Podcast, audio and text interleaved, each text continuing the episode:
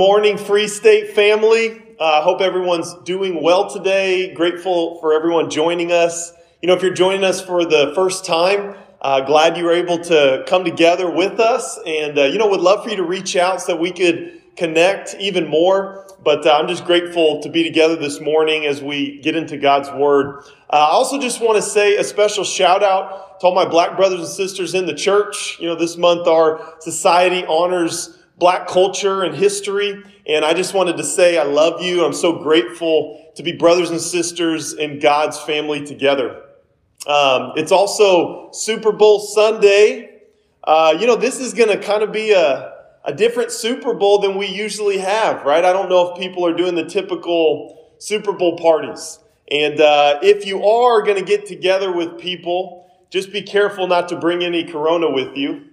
Um, no, I'm just joking. But in all serious, uh, seriousness, I did hear that Corona wasn't having any ads this year because they didn't think it was necessary since it had already gone viral. Um, but this morning, we're going to continue our series in First Peter. And I don't know about you guys, but I was so refreshed last week. You know, we looked at just the context of what was going on surrounding the book of First Peter. And, uh, and after that, we just spent time reading through the entire book of First Peter. And, and it was so powerful and refreshing just to read God's word and, come together and just hear God's word. Uh, I thought it was so powerful. And, um, you know, today we're going to dig into First Peter a little bit. And uh, we're going to look at an encouraging message that Peter gives about our identity as Christians. You know, identity is important to us. It provides a sense of security and peace and belonging and consistency and direction. It influences what we do and how we interact. Whether it's a football team or a country or a state or a city or a culture or an occupation, right? We all have places and things and groups that provide us with a sense of identity that we take pride in. But the challenge is no matter what we identify with in this life, those things will never provide us with a lasting security or a lasting sense of belonging that we're looking for. Right? If we find security and belonging in the things that we place our identity in in this world, you know, what do you do when those things fail? What do you do when those places no longer want you? You no longer belong. And usually, when we're lacking identity, you know, we, we, we search and we adjust ourselves to try to fit in somewhere because we're, we're longing for that sense of security, that sense of belonging. And that's kind of what was going on with the Christians. That, that's what Peter, you know, identity is kind of one of the themes in First Peter. As the first century Christians were maligned and ostracized by their family, by their neighbors, by their communities. You can imagine the sense of insecurity, the loneliness, the discouragement that they were facing. And Peter combats that by encouraging them and reminding them of their true identity, their new eternal identity as Christians, as brothers and sisters, as children in the family of God. And that's what we're going to look at today. And my aim for today is for us to hear that same encouragement that the churches then would have heard. And so let's go ahead and, and go to God in prayer. And then we're going to look at this encouraging message from Peter about where we belong and who we belong to. Let's go to God in prayer. Father, good morning. Thank you so much that we're able to come together. God, thank you for your word. God, I pray that this morning, each one of us, that you would open our hearts to the encouraging message that your word provides. God, that we would be able to go back and see our true identity, God, where we belong and who we belong to. God, thank you for calling us out of this world and into your family. God, thank you for adopting us as sons and daughters into your family. We love you, God. Thank you for who you are. Thank you for my brothers and sisters. Thank you for your word. It's in your son Jesus' name that I pray. Amen. Turn over to 1 Peter chapter 1. Let's look in, in verse 1.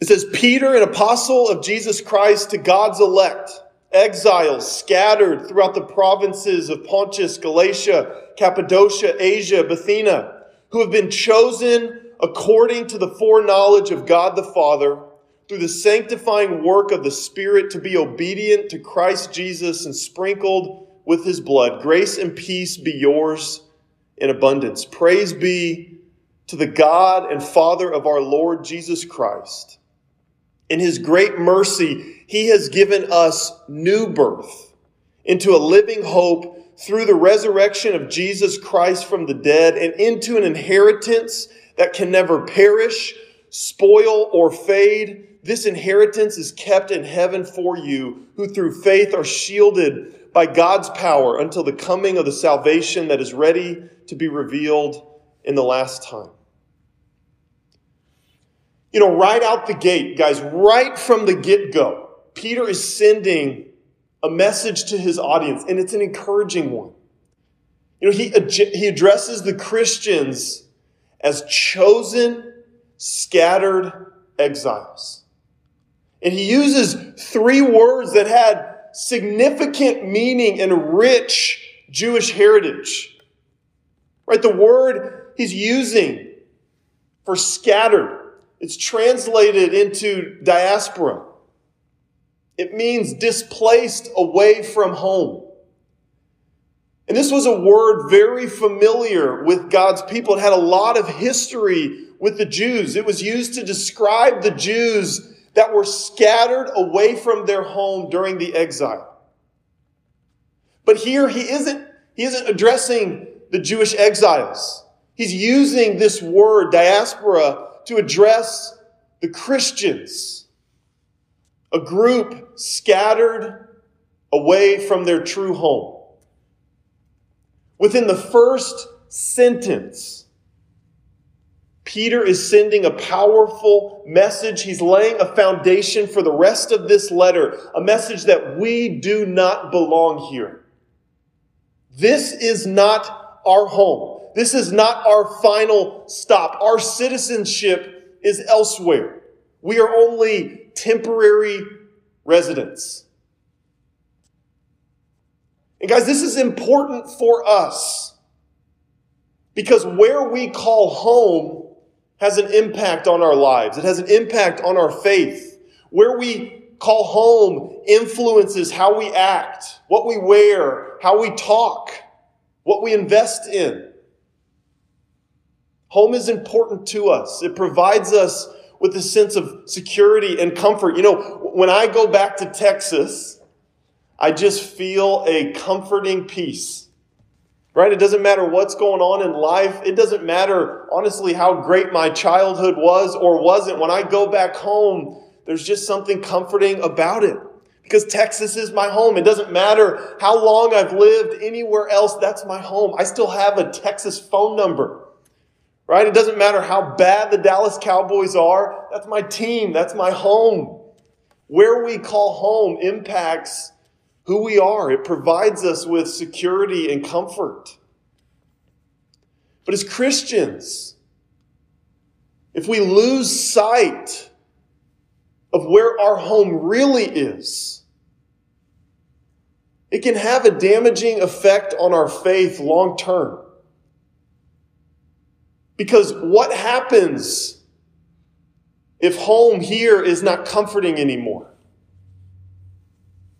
What happens if you're no longer wanted or accepted by the place you call home? If our home is in the wrong place, we start investing ourselves. We start investing our heart and our hopes in the wrong places. And the problem with that, guys, is this world is temporary and it's broken. And so, if we're investing in a temporary broken place, looking for security and comfort, we're not going to be very secure. We're not going to be very comfortable. We're not going to have much reason to hope. And so we've got to be careful that we don't set deep roots in the wrong home. That's why it's so important for us to be reminded of this by Peter. Because the temptation for the Christians would have been when they didn't feel a sense of belonging, when they didn't feel a sense of home, was to scramble and try to adapt and adjust and change themselves and maybe compromise and water down their faith in order to fit back in, in order to belong. And Peter is encouraging them to stand firm by reminding them that this place is not our home. This is not our final spot. This is not where our citizenship truly is. The Hebrew writer shares a similar message in, in Hebrews chapter 11, verse 13. He writes, All these people were still living by faith when they died. They did not receive the things promised. They only saw them and welcomed them from a distance, admitting that they were foreigners and strangers on earth. People who say such things show that they are looking for a country of their own. If they had been thinking of the country they had left, they would have had an opportunity to return. Instead, they were longing for a better country, a heavenly one. Therefore, God is not ashamed to be called their God, for He's prepared a city for them. Guys, we have a better home. We have a better country. We have a better kingdom and an inheritance that will never perish, never spoil, never fade. And there's great hope in that. Brothers and sisters, where do you call home? Where are your roots planted? Where have you invested your heart and your hope? I think now more than ever, we need to be reminded. We've got to remind ourselves and we've got to remind each other where our home truly is. We are only temporary residents here. This isn't our final stop. This isn't where we belong. We are foreigners in a place that we're just passing through. And somewhere Ken Long is singing, This world is not my home, I'm just passing through, right? Brothers and sisters, let's remember where we belong. Now, along with where we belong, you know, Peter also encourages the Christians, encourages the churches by reminding them of who they belong to. Let's look at verse 18 in 1 Peter chapter 1. It says, For you know that it was not with perishable things, such as silver or gold, that you were redeemed from the empty way of life handed down to you by your ancestors, but with the precious blood of Christ, a lamb without blemish or defect. He's saying, Yeah, you guys are outcasts. Everyone around you hates you. You're, you're getting it from your family, from your neighbors, from your communities. But guess what? You belong to God. And, and not only are you His, Right? You're not just the leftovers. God's not like, well, nobody else wants them, so I'll take them. No, the creator of the universe bought us at a price and not a cheap price, right? You're not like stock in GameStop. Hey, buy low on JT Sullivan, right? Nobody wants him right now. I'll get in on the ground level. It's not very risky investment you know what? So if it doesn't pay off, no loss, no big deal, but maybe I'll get a return for my invest- investment. No, no, no. God paid everything for you. Brothers and sisters, do you realize how special you are to God? You are priceless. Perishable things like gold and silver wasn't enough He didn't get you on clearance. You were bought with the precious blood of a pure and perfect sacrifice. 1 Peter 2, starting in verse 4. Reads, As you come to him, the living stone, rejected by humans, but chosen by God and precious to him, you also, like living stones, are being built into a spiritual house to be a holy priesthood, offering spiritual sacrifices acceptable to God through Jesus Christ. For in scripture it says, See, I lay a stone in Zion, a chosen and precious cornerstone, and the one who trusts in him will never be put to shame. The stone the builders rejected has become the cornerstone. And a stone that causes people to stumble and a rock that makes them fall. They stumble because they disobey the message, which is also what they were destined for. But you are a chosen people, a royal priesthood, a holy nation, God's special possession that you may declare the praises of him who called you out of darkness and into his wonderful light. Once you were not a people, but now you are the people of God. Once you had not received mercy, but now you have received mercy. Wow, how encouraging is that? You're not a nobody. Even if every person on this planet hates you and despises you, you are being built into a physical, living, dwelling place for God. You are holy priests offering sacrifices with your life that declare the praises of Him. You are His special possession. You are His sons and daughters. You belong. You have been chosen. What an encouraging reminder for a group of discouraged Christians. I love you. I've chosen you. You are mine. You know, I was reading a, a, an article for parents, and it was talking about just the significance of the, the parent child relationship. And, and, it was, you know, I was talking to parents and, about how important, how important it is for our children to be affirmed by their parents. Right? Children need to hear their parents say, I love you. I'm proud of you. You are mine.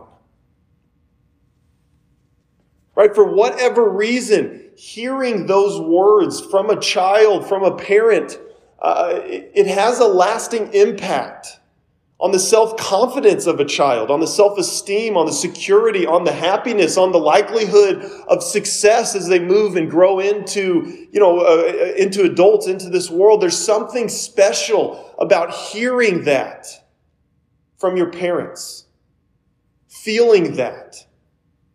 Right? Even if, even if you're like me and you're like, I don't want to hear that fluffy stuff. I don't really need that. I don't really care about that. We need that. Right? It's the same thing as Christians. Even if you don't like all the fluffy, oh, God loves me, okay, I don't need, we need that. And I, and I think Peter knew that the churches at this time needed to hear that. They needed to hear, you are mine. You are special to me. I don't care what happens in this world. You're a part of my family. You have an inheritance that will never spoil, never fade. It can't be taken from you. You are special to me. You are significant. You are so special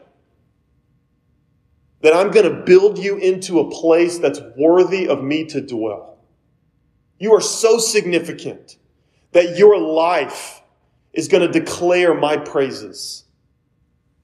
Right? Peter's referencing in Exodus 19, out of all the nations, you will be my treasured possession.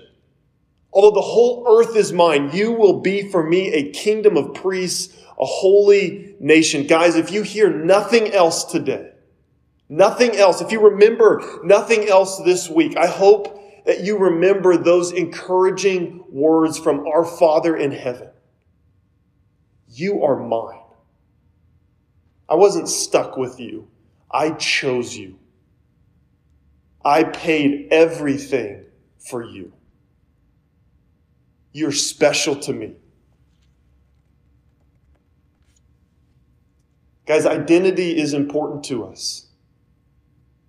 Where we belong, who we belong to, we find hope and security and comfort in that.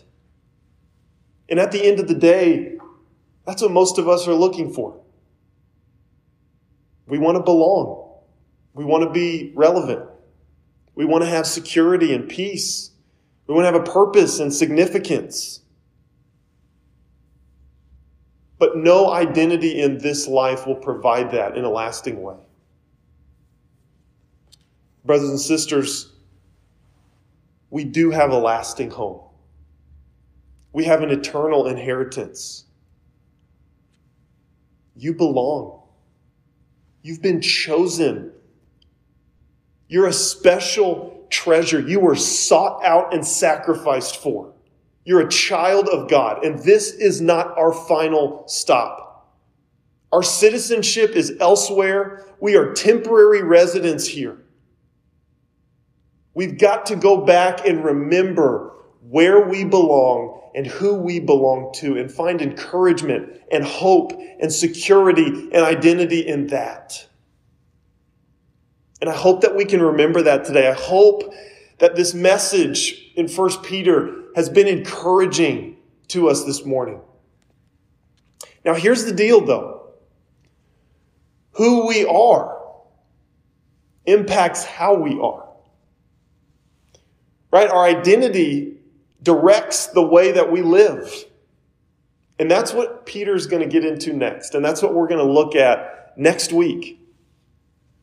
Because you belong to a holy Father. And because he who called you is holy, we're to be holy in all that we do. Guys, I'm looking forward to coming back next week and digging into how we should live. Because of who we belong to and where we belong, how should we live? How should we act and interact in the world around us?